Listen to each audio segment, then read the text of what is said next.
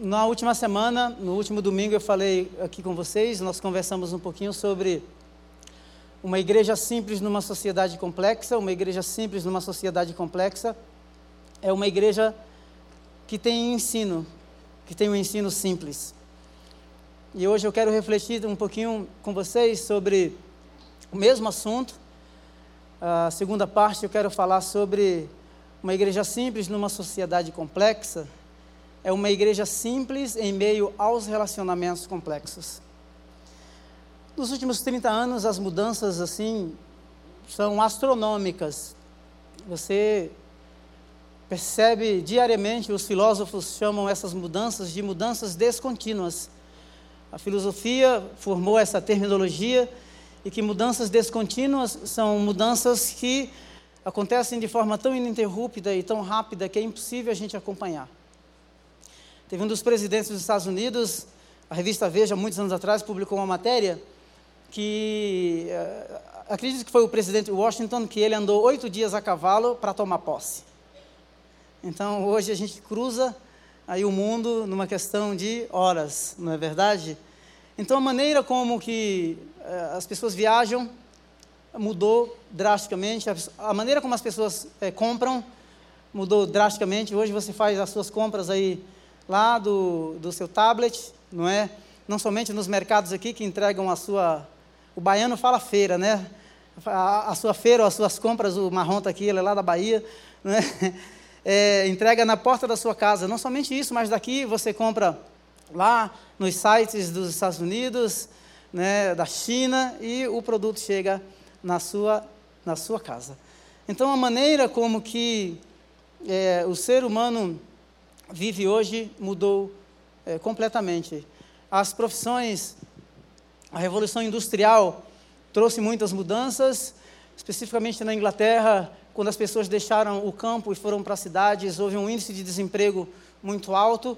Foi um momento de mudança e de crescimento, um momento de inovação, e foi um momento também em que a igreja aproveitou essas oportunidades. Um homem como William, William Booth, ou William Booth, que é o o fundador do Exército da Salvação, é, as pessoas que saíam do interior da Inglaterra para ir para a capital ou para ir para os grandes centros, ficavam nas ruas e muitos desempregados, havia muita fome, ficavam maltrapilhos e mal vestidos, e ele ia para as ruas e pegava essas pessoas, as acolhia e levava para, eh, um lugar.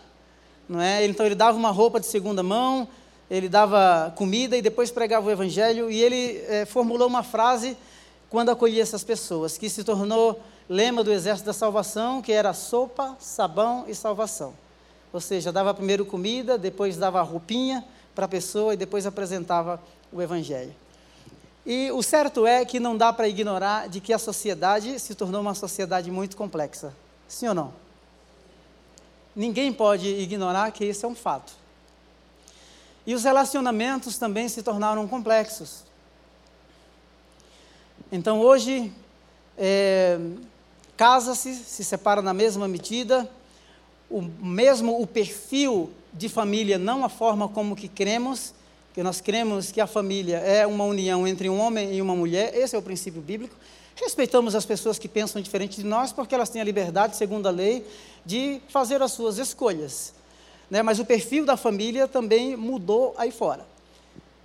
E nós estamos inseridos neste contexto de todas essas mudanças, e a igreja também está inserido nela, e nós não podemos nos excluir de é, ignorar de que estamos, estamos inseridos nesse, nesse contexto. Uh, a igreja de Jerusalém, quando você lê Atos capítulo 2, a partir do verso 40, 42, nós percebemos que, que uma igreja nova que estava crescendo assustadoramente ela precisou se, é, se adequar, ela precisou encontrar um caminho, encontrar uma forma, não somente para viver e para sobreviver, mas para lidar com estas mudanças. Então, quando nós percebemos é, o que essa sociedade complexa do primeiro século e dos nossos dias é, com todas essas mudanças, a igreja de Atos tinha uma forma ou tinha um caminho é, que elas seguiam, tinham algumas diretrizes. E os relacionamentos nessa igreja, apesar de ser uma igreja nova e que cresce muito, era um relacionamento assim formado por pessoas diversas. No capítulo 2, no verso 44, o texto diz assim que todos os que criam mantinham-se unidos. Todos os que criam mantinham-se unidos. Então isso nos faz entender que uma igreja simples, numa sociedade complexa, ela precisa estar unida pelo princípio da fé. E o princípio da fé estabelece um relacionamento entre o fiel e Deus, entre o fiel e a comunidade local. E essa comunidade local, não é? Ela vislumbra para a cidade, não é? ela vislumbra para o seu, vislumbra no, é, no seu contexto aquilo que Deus é e aquilo que Ele faz. Aquilo que Deus é e aquilo que Ele faz. Sabe por quê? Porque quando você percebe, você lê esse texto de Atos 2, 42 até o 47, tem algumas coisas que são assim, fantásticas. E a gente fica pensando assim, puxa, como aplicar esse texto? Ou como aplicar esses princípios em nossos dias? Primeiro, nós temos que entender que quando Jesus foi levado para os céus, ele deu instruções aos seus discípulos, e, eles, e, e, e os anjos estavam assim atônitos olhando para cima, e eles falaram assim: Mas por que vocês estão olhando para cima? Da mesma forma como vocês estão é, vendo Jesus ir para os céus, ele vai voltar. Então a igreja pensava que Jesus ia voltar ontem, né, ia voltar no dia seguinte. É, existia esse movimento no primeiro século. Mas eu não acredito que era simplesmente esse princípio que fazia com que essa comunidade do Novo Testamento fosse uma comunidade solidária. Eu não acredito que seja simplesmente a ansiedade humana, ou a ansiedade dos primeiros discípulos e seguidores de Jesus sobre essa vinda iminente, não é? rápida, imediata do Messias, que gerou ansiedade e dizer assim, não, vamos, vamos no, nos, nos desapegar, não era o OLX, mas é, vamos nos desapegar daquilo que temos aqui, não é porque ele vai voltar e tudo isso vai ficar para aí. Não, essa comunidade era uma comunidade que era realmente solidária. Por quê? Porque o vínculo era forte. O vínculo era o vínculo da fé, o vínculo era o vínculo da crença. E a crença em um Deus que dá forma ao caos. A crença em um Deus que põe em ordem o que está desordenado. Lá em Gênesis capítulo 1, ele aparece assim: no princípio criou Deus os céus e a terra. A terra era sem forma e vazia, havia trevas sobre a face do abismo e o Espírito de Deus se movia sobre a face das águas. Sabe por quê? Porque humanamente falando, não há um justo, não há um sequer, não há ninguém quem busca a Deus. Paulo disse isso na carta dele aos Romanos. Então, é, nós não somos bonzinhos. A Bíblia diz que nós éramos, por natureza, filhos da ira. Os nossos pés caminhavam para o derramamento do sangue. Nos nossos caminhos havia destruição e miséria. Então não éramos tão bons o quanto, é, não somos tão bons o quanto pensamos ser. E é muito interessante que mesmo o, a teoria darwinista da evolução, não é? Que prega o progresso, a evolução do indivíduo rumo à perfeição. E nesse rumo à perfeição, eles diziam assim: quando a igreja foi quem ditou os valores da sociedade, né? Os homens eram, a humanidade era uma humanidade mística, né? espiritualista, Agora, com a modernidade, o homem evoluiu, se tornou adulto, não precisamos mais de Deus. Aí vem um louco como Hitler, não é? E olha para os judeus e diz assim: os judeus é a distorção da evolução, ou seja, no processo evolutivo, os judeus distorceram a evolução, então vamos exterminá-los.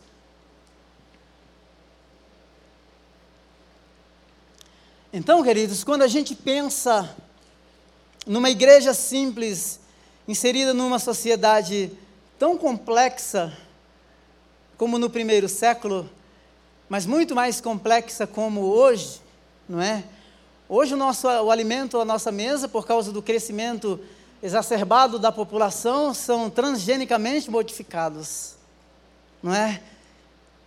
E ser orgânico é ser simples. Sabe por quê? Porque ser simples é ser grande.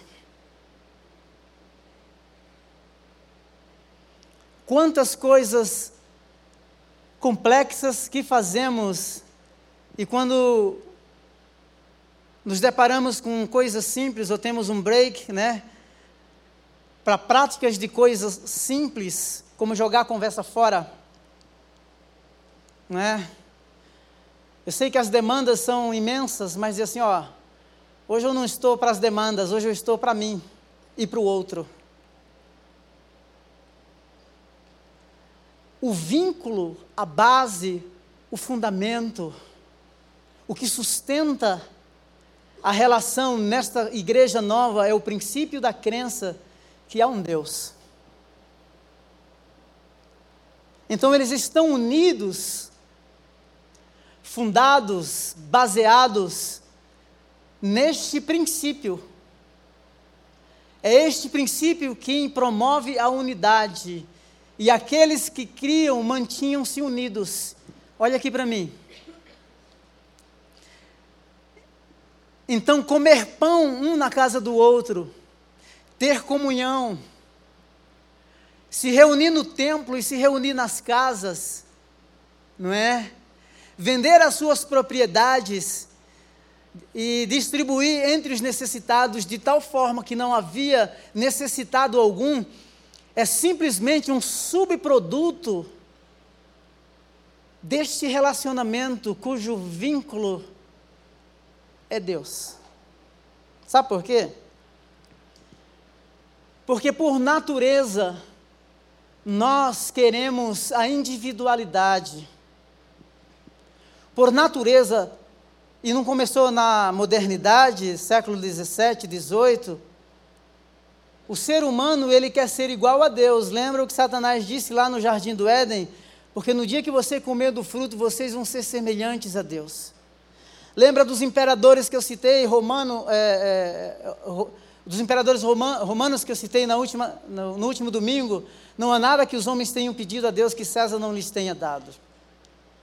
Um filósofo chamado Nietzsche disse assim: Deus, é, é, a filosofia fez uma faxina na religião. A modernidade, né, que é, é protagonista do, do humanismo, diz assim: os homens na era das trevas, que era a época que a igreja dominou, eram imaturos, eram, eram místicos, agora que nós chegamos à idade adulta, põe Deus para para margem, ou seja, as coisas agora não são explicadas a partir, do, a partir de Deus, ou seja, é, não há mais, mais teocentrismo, ou seja, não é Deus que explica, as coisas não são esclarecidas a partir do divino, a partir do sagrado, mas a partir do homem. Surge o humanismo, Deus é marginalizado, o homem vem para o centro. Deixe-me dizer uma coisa: o homem se tornou orgulhoso. Você sabia que o orgulho transformou anjo em demônio?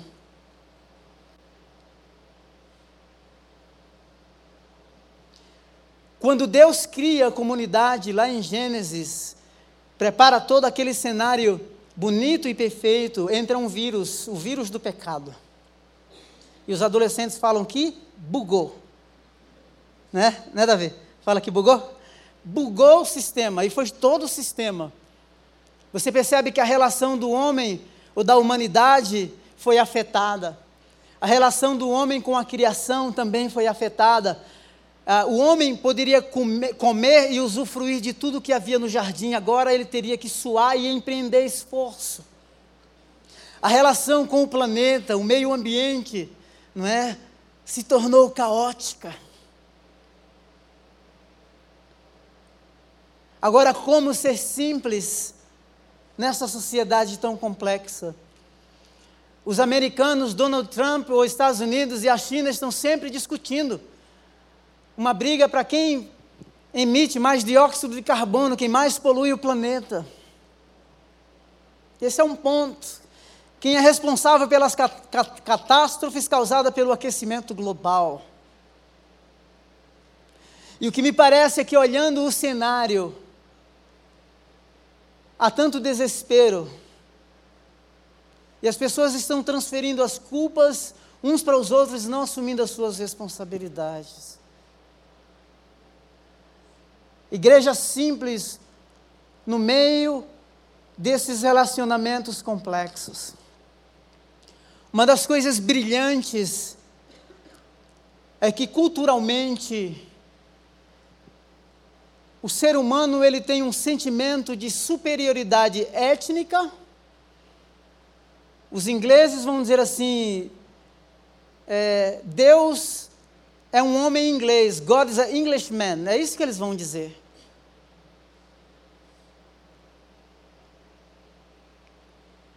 O judeu vai dizer assim: não, nós somos o povo escolhido. É de Jerusalém de onde vai emanar a lei e os princípios.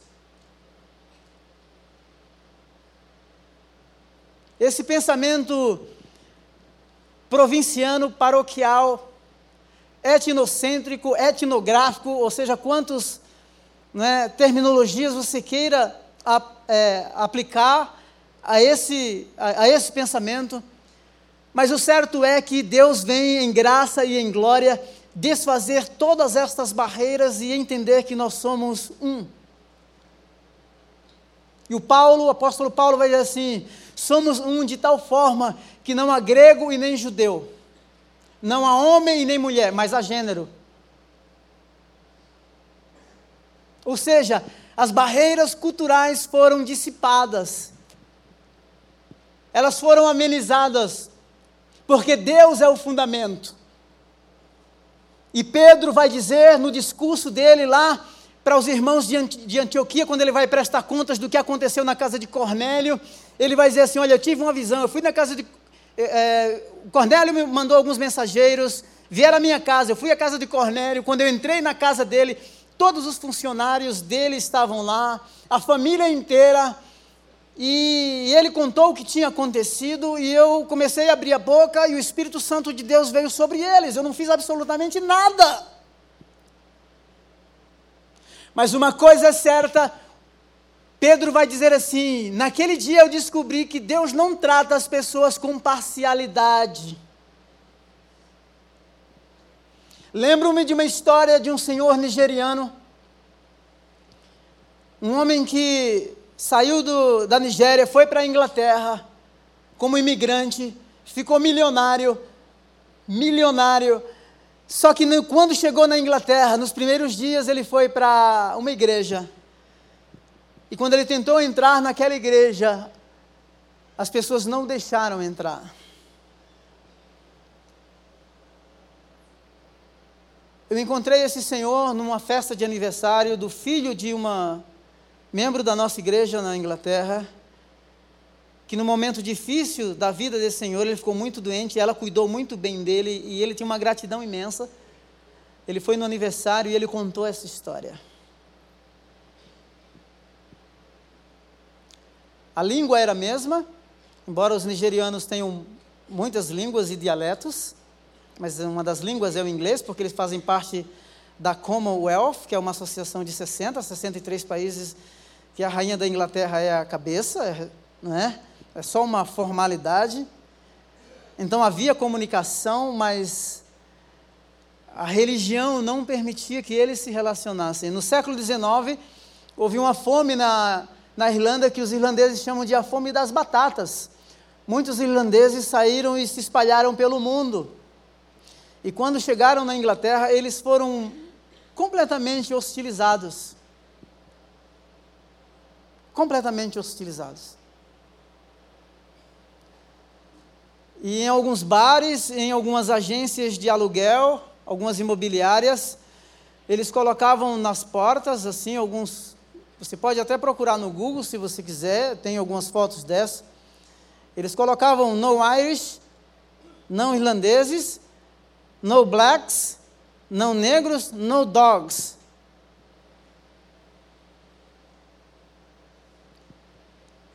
Igreja simples numa sociedade complexa entende que somos todos, todos, absolutamente todos nós fomos criados, feitos segundo a imagem de Deus. Mahatma Gandhi, uma certa vez visitou uma igreja na Inglaterra, ele tentou entrar e quando ele, a pessoa que abriu, o inglês alto, branco, disse: essa igreja não é uma igreja para negros.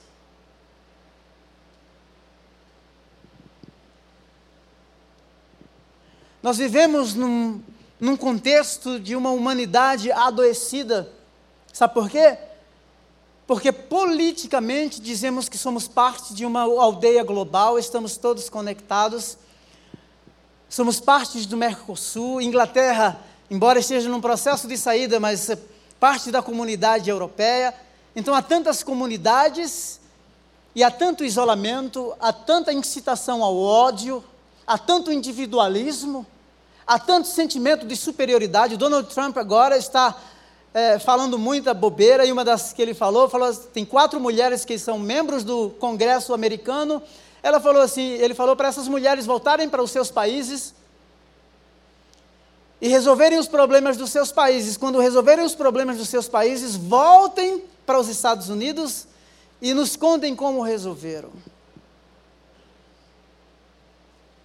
Há tanta individualidade, Alguns estudiosos, alguns teólogos dizem que a pobreza existe porque o, o homem ou a humanidade quebrou o relacionamento com Deus. Alguém pode desacreditar disso, mas quando a gente olha os princípios do Antigo Testamento, há princípios teológicos profundos, como a semana do descanso que a terra tem que ter para que ela se renove, o ano da restituição, que é o ano do jubileu mesmo quando o judeu fazia as suas colheitas, eles tinham que deixar um pouco é, dos frutos, dos grãos, para que os mais pobres fossem coletar. Aonde há ausência de Deus, querido, há opressão. Essa comunidade mantinha-se unida porque Deus era o vínculo, Deus era o elo, Deus era o fundamento, Deus era a base.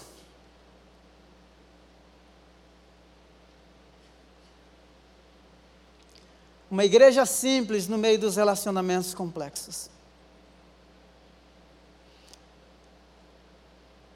É interessante quando nós nós olhamos esse retrato aqui, essa foto dessa igreja, e fala assim: "Uau, é impossível aplicar esses princípios no dia de hoje. Houveram algumas tentativas. O comunismo tentou implantar uma sociedade igualitária onde não houvesse necessitados. Fracassou.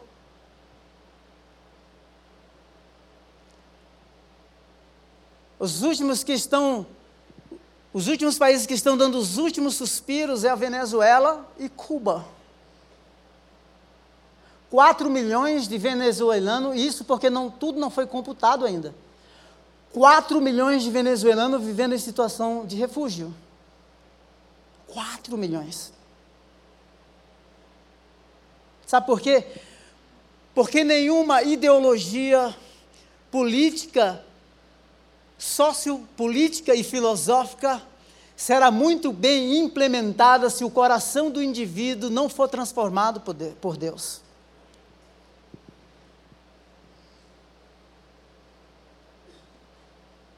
porque é Deus quem minimiza os conflitos. E sabe o que é que Deus faz com essa comunidade nova? Ele reconfigura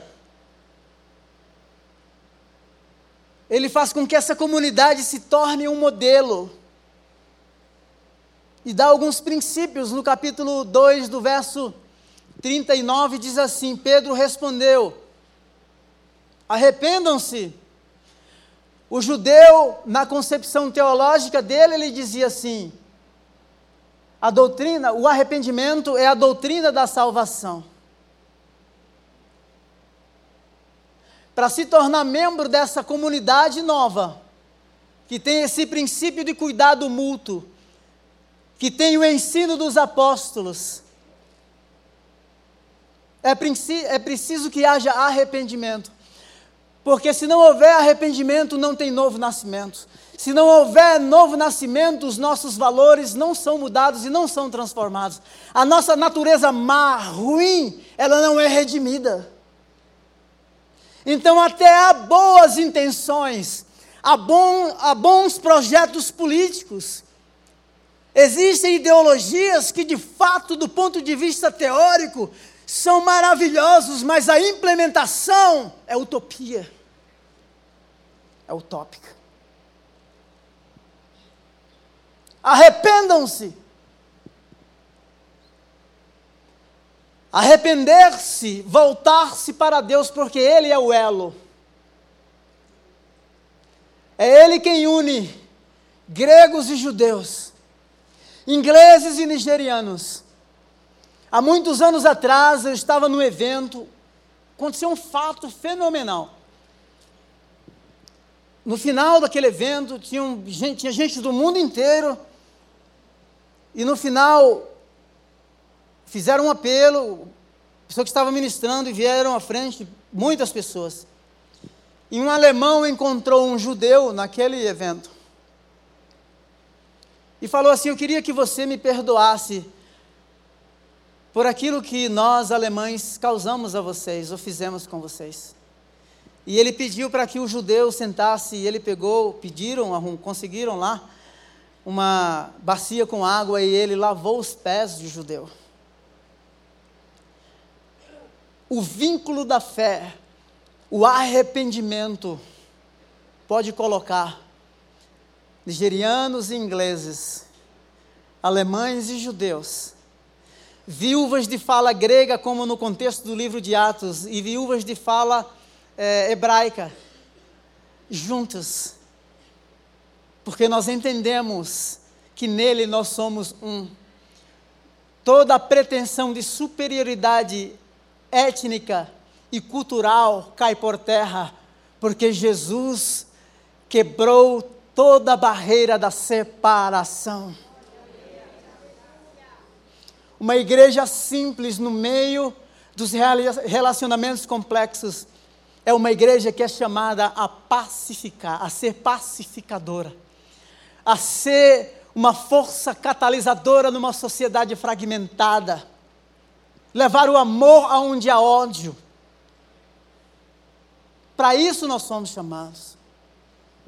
Não somos chamados para segregar absolutamente ninguém. Por isso queremos alcançar os indígenas. Por isso queremos alcançar os ribeirinhos. Por isso queremos alcançar os ricos dos mais ricos e os pobres dos mais pobres de São Paulo. Porque somos uma comunidade diversa, unidas pelo vínculo da fé a Deus, por meio de Cristo Jesus que nos resgatou. E a experiência nossa é esta: que nós éramos estranhos, nós éramos estrangeiros, nós não fazíamos parte da aliança, agora por meio de Cristo nós fomos reconciliados com Deus.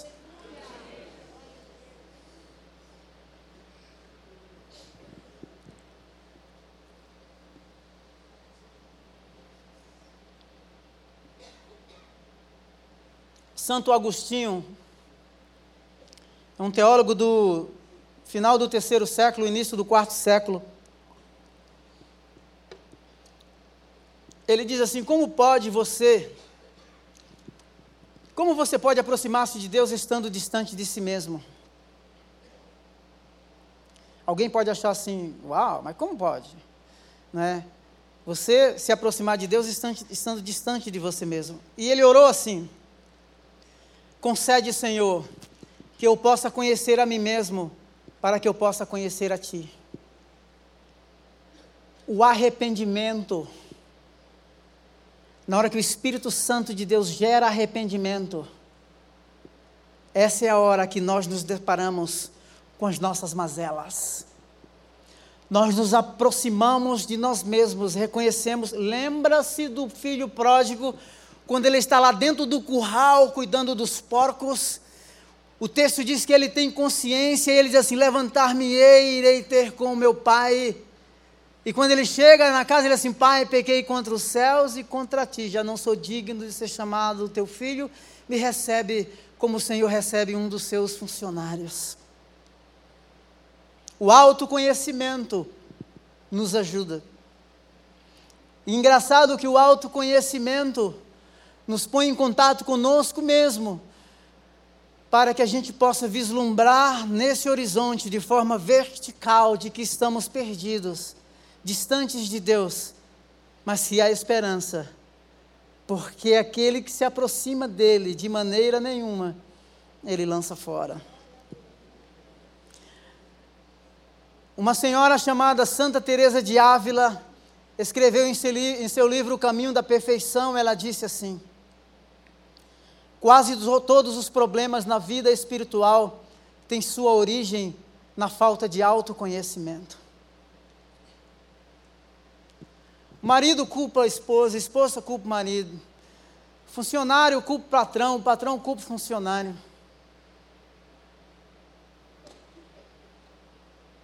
a grande sacada é você orar a Deus e dizer assim: Deus, sonda e me conhece, vê se há em mim algum caminho mau e guia-me pelo caminho da verdade.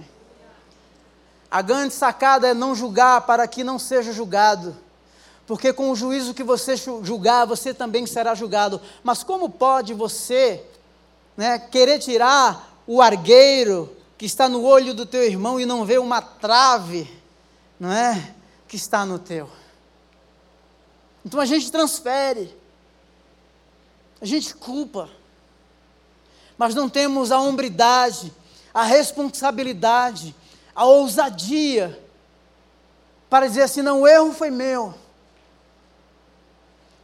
E por meio disso manipulamos pessoas, manipulamos situações. Até no nosso trabalho ou na nossa liderança, damos comando e os comandos achamos que têm que ser obedecidos. Mas quando os comandos são direcionados a nós, não é? Parece que queremos mover a todos, por toda uma comunidade em movimento, toda uma empresa em movimento, todo um escritório em movimento, toda a família em movimento. Mas parece que ninguém nos mobiliza. Nos tornamos estáticos na nossa vocação, estáticos e paralisados nos nossos relacionamentos.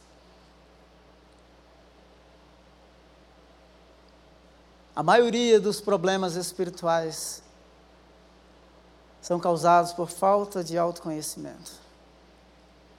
Vivemos em dias complexos e precisamos ser uma igreja simples. Nos primeiros séculos, dentro do Império Romano, uma praga de lepra assolou os cidadãos de Roma. E sabe o que era que as autoridades uh, políticas, assistenciais faziam? Colocavam os leprosos para morrer fora da cidade. Os cristãos iam atrás desses leprosos para cuidar deles. E os leprosos perguntavam para os cristãos: Mas por que vocês vieram aqui? Todos nos abandonaram. Essa é a nossa missão, ainda que tenhamos que morrer. Nós somos chamados para estar aqui. As autoridades de Roma ficavam impressionadas e diziam assim: Mas como pode? Eles cuidam dos deles e cuidam dos nossos.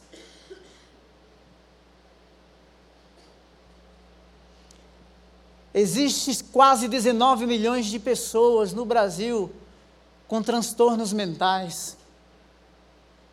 11,5 milhões afetados pela depressão. Eu sei que temos tabus com relação à depressão. Cerca de 5% da população. A depressão mutila o indivíduo, judia.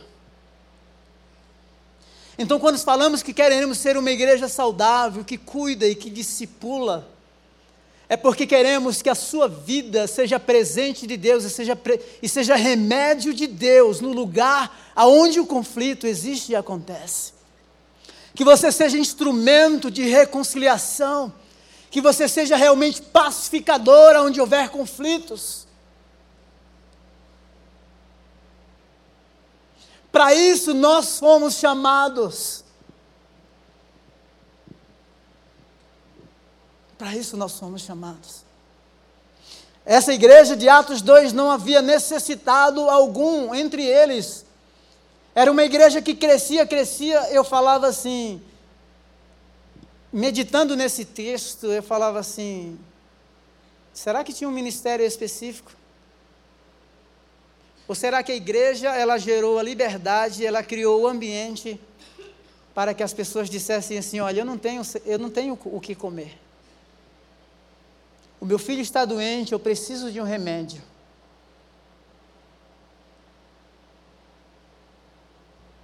Você tem liberdade para falar isso para alguém?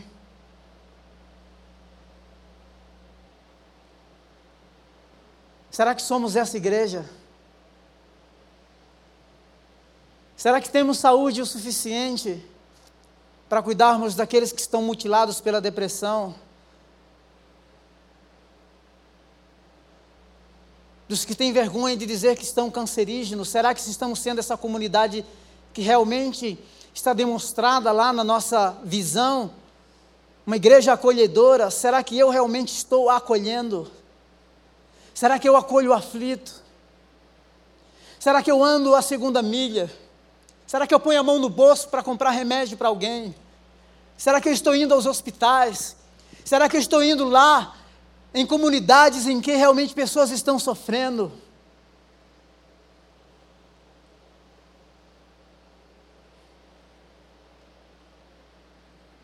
Ou será que eu estou sofrendo aqui no meio dessa comunidade que é para ser uma comunidade de acolhimento, de cura? Eu continuo sozinho, continuo sozinha. Jubal, coloca aquela foto para mim, por gentileza. Aquela do dado estatístico do Instituto Hagai, por favor.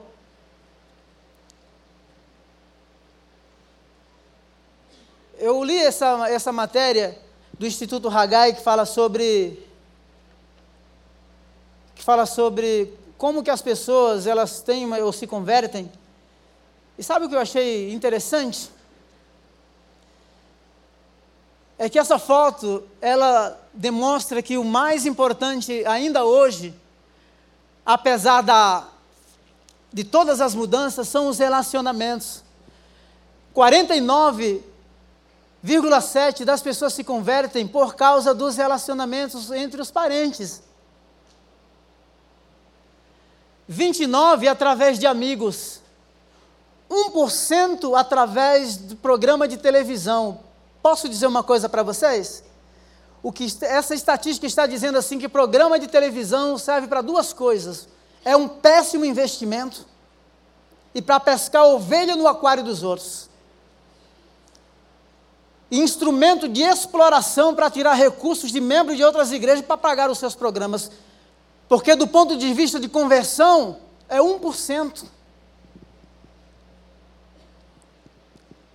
Eu fiz questão de mostrar essa estatística para vocês, para simplesmente dizer assim, que o mundo possa, ele pode estar o mais fragmentado, adoecido, mutilado possível, mas os relacionamentos têm poder de cura, têm poder de restauração e têm poder de influência.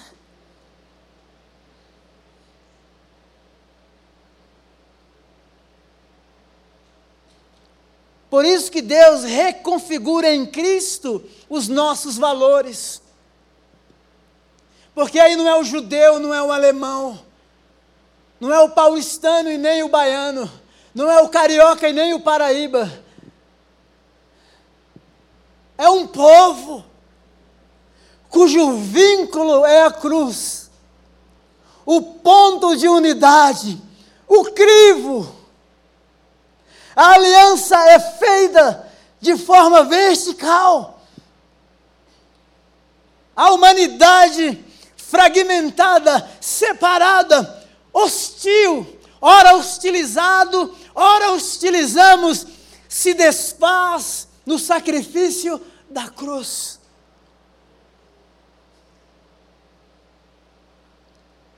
Posso dar uma ideia para você? Tenta fazer uma coisa boba e simples que você nunca fez, que você vai se assustar. Faz um piquenique no parque. Tenta com seus filhos fazer uns sanduíches e um dia olhar no olho dele, ele olhar nos seus olhos. Nós vivemos no momento em que o ser humano está sendo robotizado.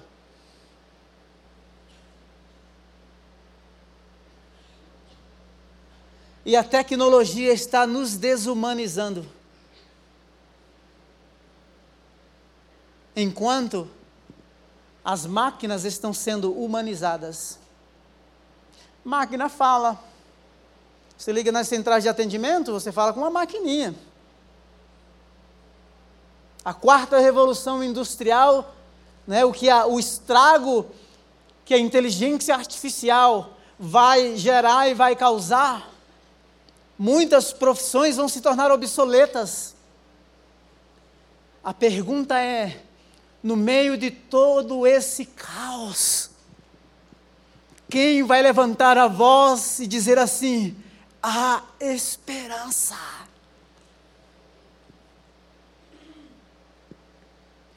Há um povo que vive de forma diferente, cujas barreiras culturais, sociais, ideológicas, filosóficas se diluíram no poder da cruz, por meio de Cristo Jesus. As pessoas hoje falam, os filósofos falam de uma sociedade fluida, tudo se tornou fluido. Numa sociedade fluida, precisamos catalisar, catalisar e fortalecer e consolidar e consolidar os relacionamentos.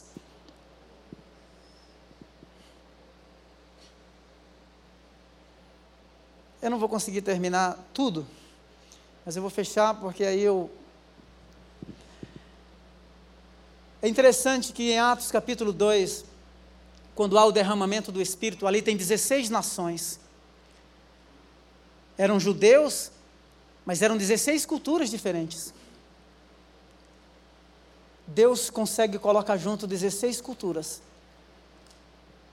A partir do verso 14 do capítulo 2 de Atos até o verso 18, Atos 2, 14 a 18, o cumprimento da profecia de Joel, que nos últimos dias derramarei do meu espírito sobre toda a carne diz assim que o Espírito será derramado sobre os jovens, sobre os velhos, sobre os escravos. Vivemos hoje em conflitos de gerações, mas o Espírito de Deus consegue extinguir os conflitos geracionais. Porque nele nós entendemos quem somos e o que ele nos chamou para fazer. Atos capítulo 6. A igreja cresceu. O número dos discípulos cresceram. Atos capítulo 6, verso 1. E as viúvas de fala grega estavam sendo esquecidas na distribuição diária do alimento. Elas ligaram lá no Disque Denúncia do escritório dos apóstolos e disseram assim: Olha, é o seguinte, vocês estão atendendo as viúvas de fala hebraica. Que história é essa? Vocês estão se esquecendo de nós, esqueceram de mim, né? E sabe o que aconteceu? Os apóstolos dizem assim: Olha, nós não podemos deixar o ministério da oração e o ministério da palavra. Escolha aí entre vocês sete homens cheios de fé e cheios do Espírito Santo. Olha aqui para mim. A resposta para o caos, a resposta para a dor é você. Está na igreja, quer você acredite ou não. Crescimento traz novas demandas. O crescimento gera espaço para que a igreja possa se reinventar, para que novos ministérios surjam. Aqueles homens poderiam dizer assim, os apóstolos assim, não, eu vou fazer tudo. Vou servir as mesas também. E sabe o que é mais profundo? É que de todos esses homens que foram escolhidos, a maioria deles só tem um que tem nome hebraico, os outros têm nome de origem grega. Eles são escolhidos quando capítulo 7, no capítulo 8, quando vem a perseguição, sabe quem são espalhados pelo mundo? Esses homens, esses diáconos multiculturais. Deus é intencional, ele não dá ponto sem nó e aquilo que ele planeja, ele orquestra.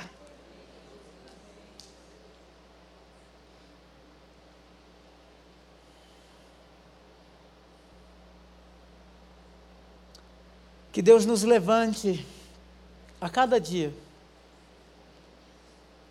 como uma comunidade de fé que crê e que estão unidos por esse vínculo da fé a Deus. Que o nosso negócio nessa terra não seja outro a não ser fazer o nome dele conhecido. Que nada mais pulse o nosso coração e nos, re, nos retroalimente do que ganhar vidas, para que um dia que chegarmos na eternidade, olharmos nos olhos dele e dizer assim: valeu a pena o seu sacrifício. Deixe-me dizer, todo o dinheiro que você acumulou vai ficar por aqui mesmo. E ganhe muito. Máximo que puder. Mas com essa consciência de que ele vai ficar por aqui. Quando chegarmos na eternidade e formos recepcionados por Ele, e olhar nos nossos olhos, nós olharmos nos olhos dele e dizer assim: Obrigado por teres me resgatado. Obrigado por teres reconfigurado a minha vida. Por meio do arrependimento e me feito membro de uma comunidade de fé. Membros de uma comunidade de fé que batalha pela salvação do mundo que batalha pelo bem-estar do ser humano que foi criado à imagem e semelhança de Deus. Essa é a nossa vocação. Esse é o nosso chamado. Nós vamos cantar um cântico.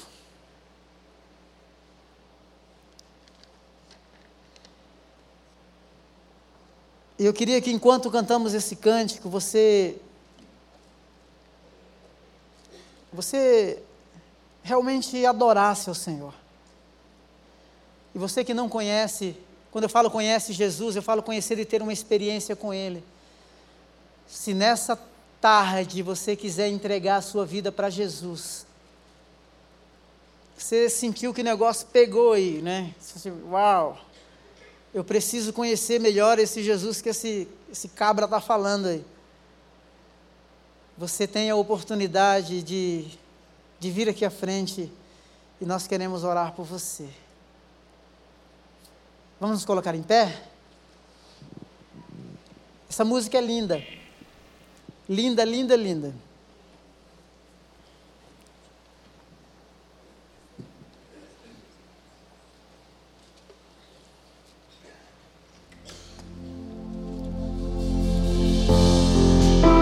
Aleluia. Teu nome, Senhor. Te exaltamos por aquilo que tu és. Te amamos. Dizemos que te amamos. Dizemos que te amamos, Senhor.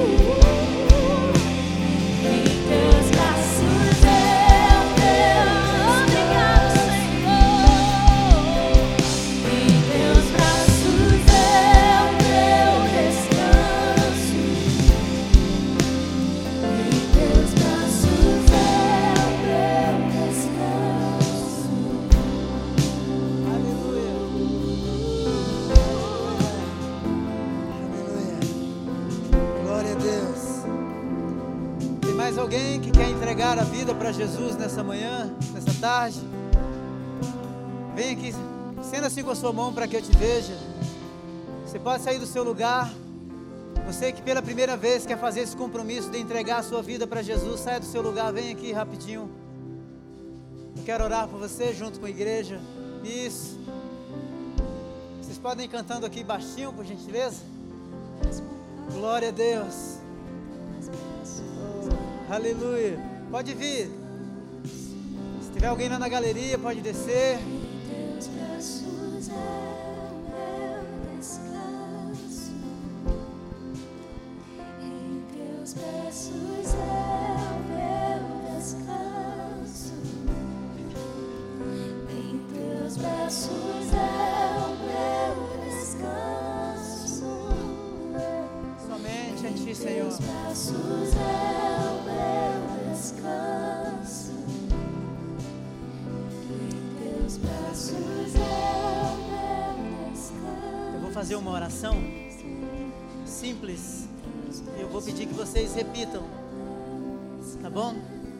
Oração simples. Fala assim, Senhor Jesus. Muito obrigado por esse dia. Eu abro o meu coração para te receber como meu único e suficiente Salvador. Eu confesso com os meus lábios e creio em meu coração de que o Senhor morreu na cruz para me dar vida eterna. Me perdoa, perdoa os meus pecados. Escreve o meu nome no livro da vida. Eu sei que a partir desse dia, a minha vida não será mais a mesma. O meu corpo será o lugar da tua habitação. Eu te recebo. Cuida de mim. Me ajuda a vencer as lutas. Obrigado por se preocupares comigo e por falares comigo nesse dia. Amém. Olha só, quando a gente faz essa oração, glória a Deus. Glória a Deus. Quando a gente faz essa oração de arrependimento e de entrega, nós somos recebidos numa nova comunidade, nos tornamos membros de uma nova família. Dá uma viradinha assim e olha aí, a nova família. Aleluia! Bendito seja o teu nome, Senhor. Viu? Vocês acompanham esse casal aqui, ó, que eles vão dar uma assistência para você, tá bom? Eles vão dar uma Bíblia de presente, vão pegar o endereço de vocês. Nós queremos cuidar de vocês, tá bom? Deus abençoe e eles vão conversar com vocês agora, tá? Vocês podem segui-los. Põe a mão assim sobre o seu peito, sobre o seu coração. Senhor, muito obrigado por esse dia. Obrigado por tua palavra. Obrigado porque nos sentimos amparados e cuidados por ti. Sabemos que o Senhor se importa conosco. No meio de tanta dor, de tanta falta de esperança, em que a sociedade perdeu o rumo, o senso de direção, Tu és a luz que tem continuamente iluminado o nosso caminho, o nosso caminho. Nós oramos pelo Brasil, oramos pelas, pela cidade de São Paulo, oramos por nós mesmos como igreja,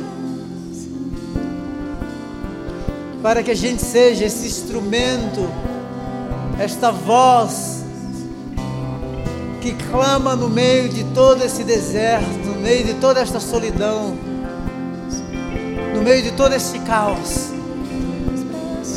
Dá-nos uma semana abençoada. Eu abençoo o seu coração. Eu abençoo os sonhos do teu coração. Que o Senhor te renove nesse dia. Que Ele te revista de força e te revista de graça. Em nome de Jesus. Amém. Glória a Deus. Aplauda mais forte ao Senhor. Aleluia. Aleluia. Obrigado, viu? Tenha uma semana abençoada. Dá um abraço aí umas três, cinco pessoas. Isso.